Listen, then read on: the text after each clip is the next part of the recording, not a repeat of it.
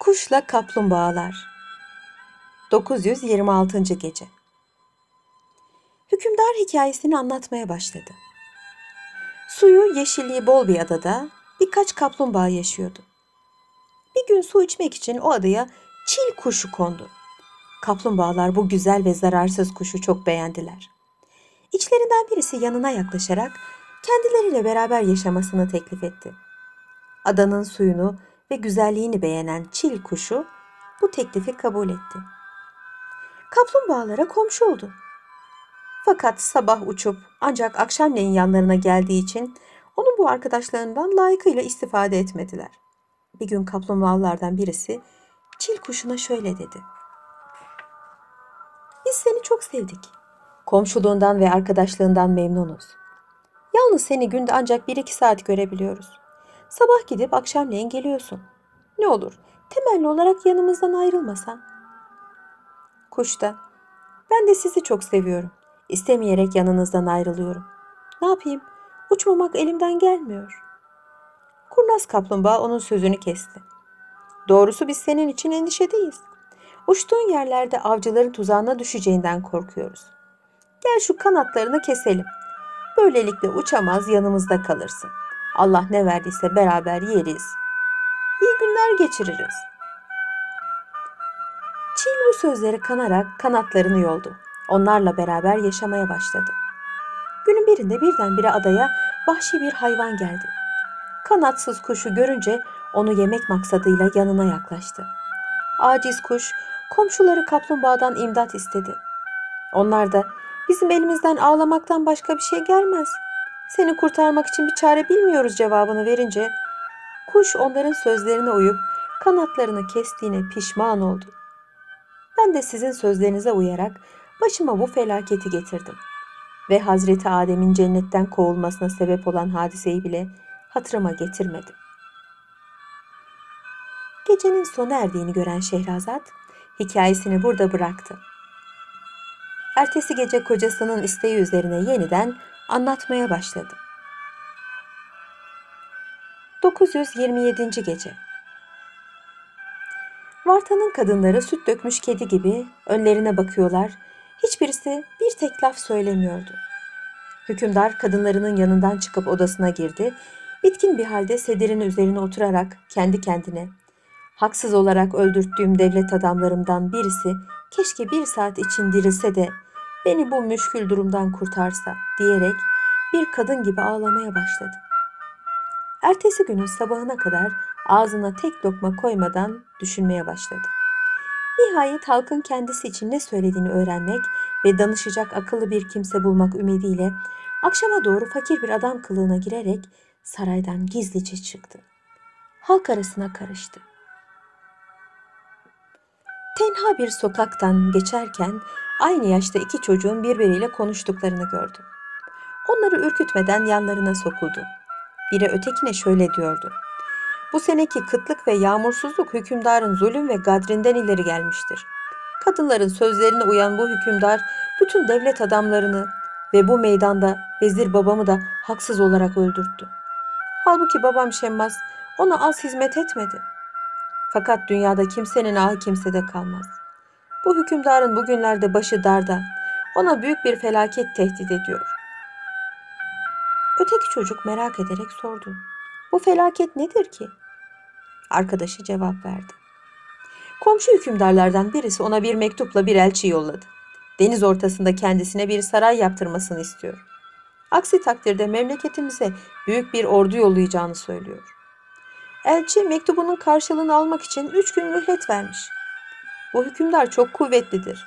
Eğer Vartan ona siyasetle ve kurnazlıkla mukabele etmezse memleketimiz fena bir duruma düşer. Malımız, canımız gider. Sabah olmuştu. Şehrazat gülümseyerek hikayesini ara verdi. Hükümdar da masala ertesi akşam devam etmesini istedi. Şehrazat o akşam tatlı tatlı anlatmaya başladı.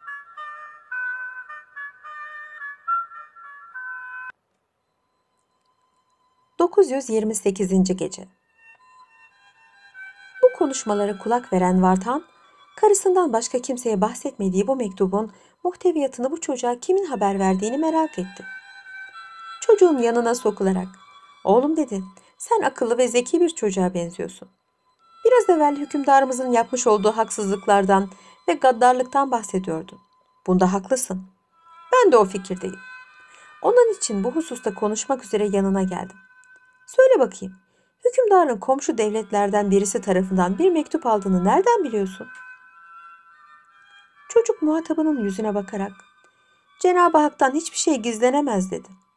İnsanlar arasında öyle ruhani kimseler var ki birçok sırları bilirler.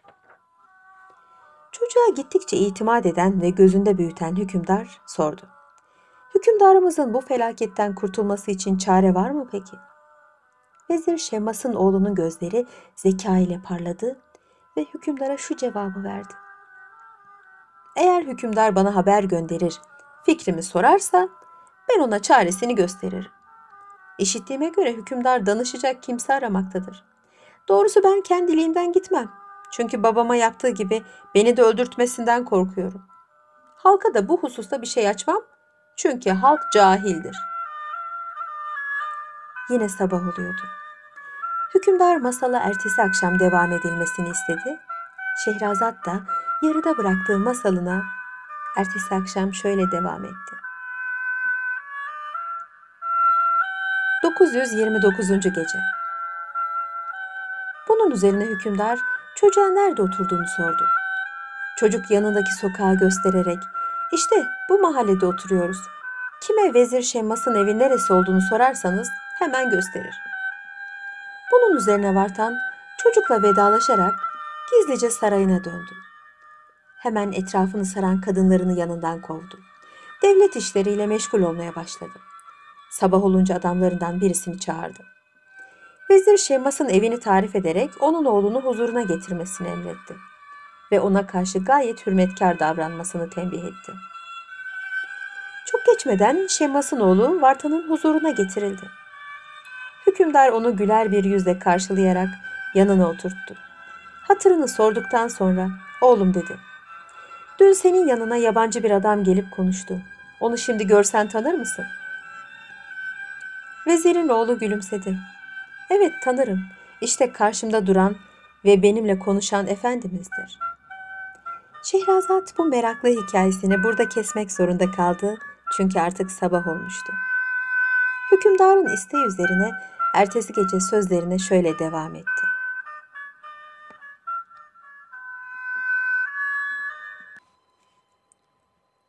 ...930. Gece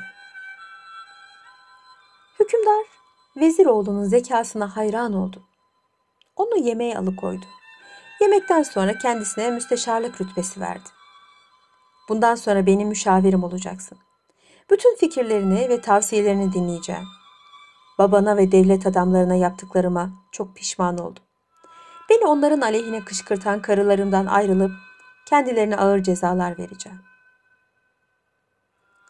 Veziroğlu, bütün bu lütuflarınıza teşekkür ederim.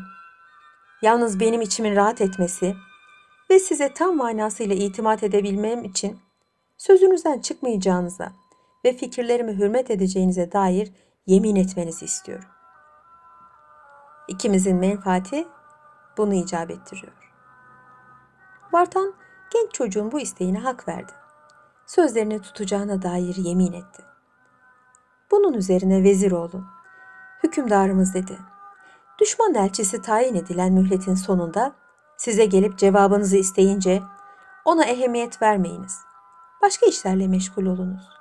Elçi buna kızıp dışarıya çıkacak ve halka sizin için hükümdarınız getirdiğim ultimatuma cevap vermedi. Onun bu hareketi büyük ve muazzam bir ordusu olan padişahımızı kızdıracak ve bir an evvel memleketinizi istila etmesine sebep olacaktır. Ben artık memleketime gideceğim diyerek onları korkutacaktır. Siz de buna güya işitmiş gibi davranıp onu huzurunuza çağırtırsınız. Sert bir tavırla, halkın arasına karışıp kötü propagandalar yapmana ve tabağımıza tehditler savurmana kim müsaade etti? Eğer elçilerin katledilmesi örf ve adetimize aykırı olmasaydı, başkalarına ibret olsun diye seni şehrin meydanında astırırdım. Ver ve getirdiğin şu kağıt parçasını okuyalım. İşimiz çok olduğu için onu okumaya vakit bulamadık. Sözlerini ilave edersiniz. Gecenin sona erdiğini gören Şehrazat hikayesini burada bıraktı. Ertesi gece kocasının isteği üzerine yeniden anlatmaya başladı. 931. gece. Vezirin oğlu sözlerine devamla. Sonra size getirilen mektubu evvelce okumamış gibi tekrar gözden geçirirsiniz ve sonuna gelince kahkahayla gülerek elçiye hitaben bu mektuptan başka bir diyeceğin var mı? Senin padişahın çok akılsız bir adammış. Maksadı bizi sinirlendirmek ve böylelikle üzerine ordu göndermemize sebebiyet vermektir. Fakat biz onun gibi cahilane hareket etmeyiz. Evvela ona ihtar ederiz. Yola gelmezse o zaman büyük ve kudretli ordularımızla üzerine saldırırız. Bu çocukça yazılmış mektubu karşılık yazmaya tenezzül etmem. Onun karşılığını küçük bir mektep çocuğuna yazdıracağım dersiniz ve bana bir mektup yazmayı emredersiniz. Ben de hiçbir şeyden malumatım olmamış gibi mektubu okur, ona karşılığını yazarım. Hükümdar Veziroğlu'nun bu fikrini çok beğendi. Üçüncü gün mektubun cevabını almaya gelen elçiyi gayet lakayt ve soğuk bir şekilde karşıladı. Ve bugün işimiz var, mektupla başka bir gün meşgul oluruz dedi. Elçi buna çok sinirlendi. İleri geri söylendi. Fakat hükümdar ehemmiyet vermedi. Elçi saraydan ayrılınca Veziroğlu'nun tahmin ettiği gibi halk arasında fena dedikodular ve propagandalar yapmaya başladı. Bunu duyan hükümdar hemen elçiyi çağırdı, Şemmas'ın oğlunun dediği şekilde azarladı ve getirdiğin çocukça yazılmış mektubun cevabını bir çocuğa yazdıracağım. Onu alıp akılsız hükümdarına götürürsün dedi. Sabah olmuştu. Şehrazat gülümseyerek hikayesini ara verdi. Hükümdar da masalı ertesi akşam devam etmesini istedi. Şehrazat o akşam tatlı tatlı anlatmaya başladı.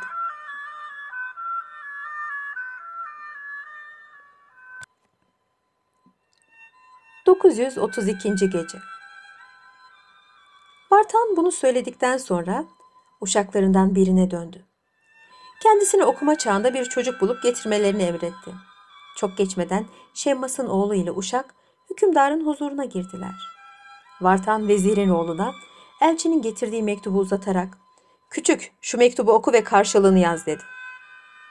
Vezirin oğlu hükümdarın eteğini öperek karşılık verdi. Baş üstüne yalnız bana bir kağıtla kalem veriniz. Hükümdarın işareti üzerine uşaklar hemen çocuğa bir kağıt kalem verdiler. Vezirin oğlu biraz düşündükten sonra şunları yazdı. Göndermiş olduğunuz tehdit edici mektubunuzu alıp okuduk. Ne kadar cahil ve düşüncesiz olduğunuzu öğrendik. Yapamayacağınız şeylerden bahsediyorsunuz. Bu ise ne kadar akılsız olduğunuzu ispat ediyor. Yaptıklarınızdan herhalde haberi olmayan tebaanıza acımamış olsaydım, ordumun başına geçer, memleketinizi hak ile yeksan ederdim. Mektubunuzu getiren elçinizin de küstahlıkta ve terbiyesizlikte eşi yoktur. Böyle bir kimseyi elçiliğe seçmeniz hükümetinizin acınacak bir halde olduğunu göstermektedir. Eğer elçileri öldürmek adetimiz olsaydı, çoktan onun kellesini size yollardık.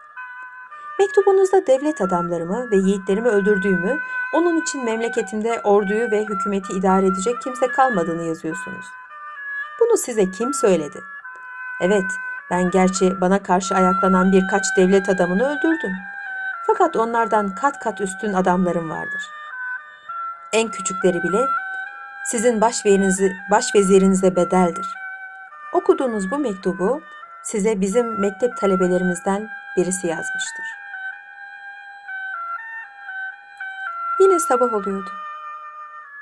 Hükümdar masala ertesi akşam devam edilmesini istedi. Şehrazat da yarıda bıraktığı masalına ertesi akşam şöyle devam etti.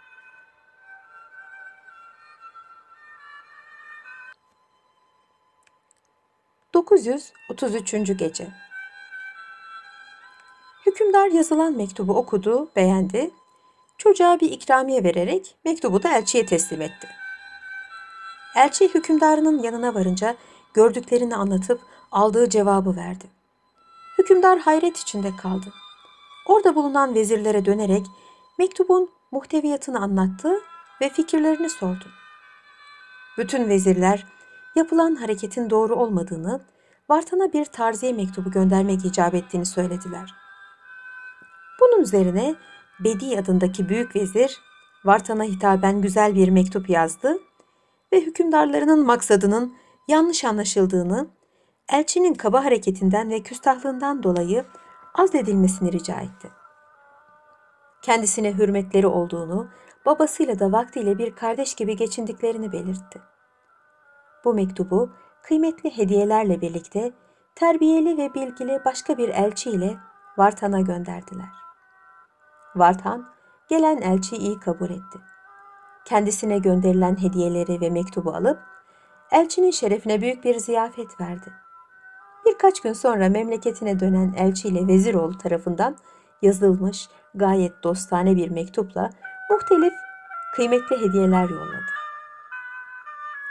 Şehrazat bu meraklı hikayesini burada kesmek zorunda kaldı. Çünkü artık sabah olmuştu. Hükümdarın isteği üzerine ertesi gece sözlerine şöyle devam etti. 934. gece Vartan artık tamamıyla zevk ve sefa hayatını terk etmiş, kadınlarla alakasını kesmiş, devlet işlerinden başka bir şeyle de meşgul olmaz olmuştu. Şemmas'ın oğlunu kendine vezir tayin ederek, boş kalan diğer büyük devlet vazifelerine de halktan seçtiği iyi ve değerli adamları getirdi. Onu baştan çıkaran ve kendisine taç ve tahtını kaybetmek tehlikesini geçirten kadınları da vezir oğlunun tavsiyesi üzerine Vezir Şemmas'ın ve diğer devlet adamlarının öldürüldükleri odada ölünceye kadar hapse mahkum etti. Böylelikle eski hayatına veda eden ve kendini memleketine yükselmesine vakfeden Vartan, genç vezirinin yardımıyla kısa bir zamanda ülkesini refaha kavuşturdu. Ve ömrünün sonuna kadar babası gibi adaletten, doğru yoldan hiç ayrılmadı. Şehrazat hikayesini bitirince hükümdarın gözlerinin içine baktı. Eğer kıymetli efendim beni bu akşam bağışlarsa kendilerine yarın akşam Ebu Sıyır ile Ebu Kıyır'ın hikayesini anlatırım dedi. Bu hikaye çok daha meraklıdır. Hükümdar onu o gecelik de affetti. Şehrazat da ertesi akşam hikayesine şöyle başladı.